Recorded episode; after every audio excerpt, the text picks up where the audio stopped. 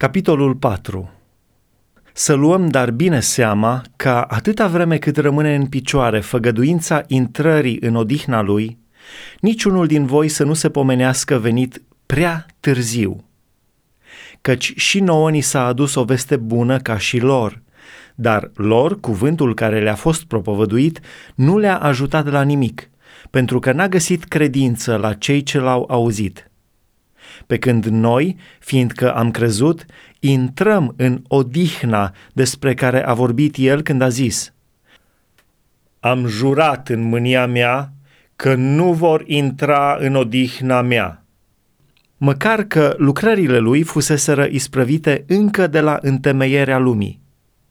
Căci într-un loc a vorbit astfel despre ziua a șaptea – Dumnezeu s-a odihnit în ziua a șaptea de toate lucrările lui.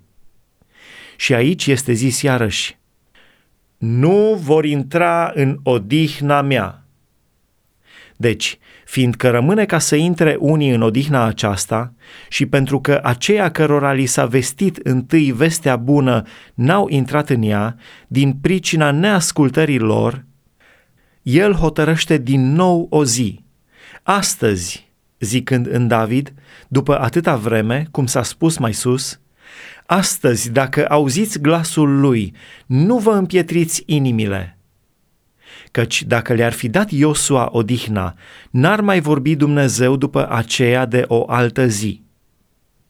Rămâne dar o odihnă ca cea de sabat pentru poporul lui Dumnezeu fiindcă cine intră în odihna lui, se odihnește și el de lucrările lui, cum s-a odihnit Dumnezeu de lucrările sale. Să ne grăbim dar să intrăm în odihna aceasta, pentru ca nimeni să nu cadă în aceeași pildă de neascultare.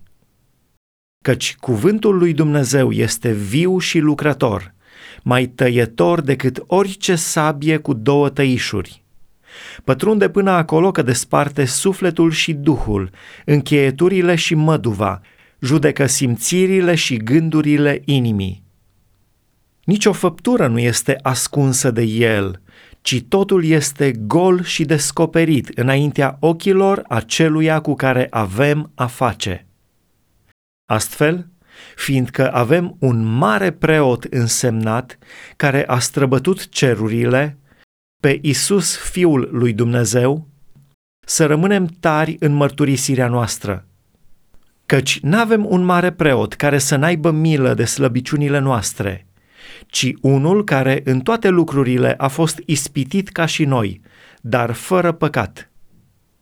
Să ne apropiem dar cu deplină încredere de scaunul harului, ca să căpătăm îndurare și să găsim har – pentru ca să fim ajutați la vreme de nevoie.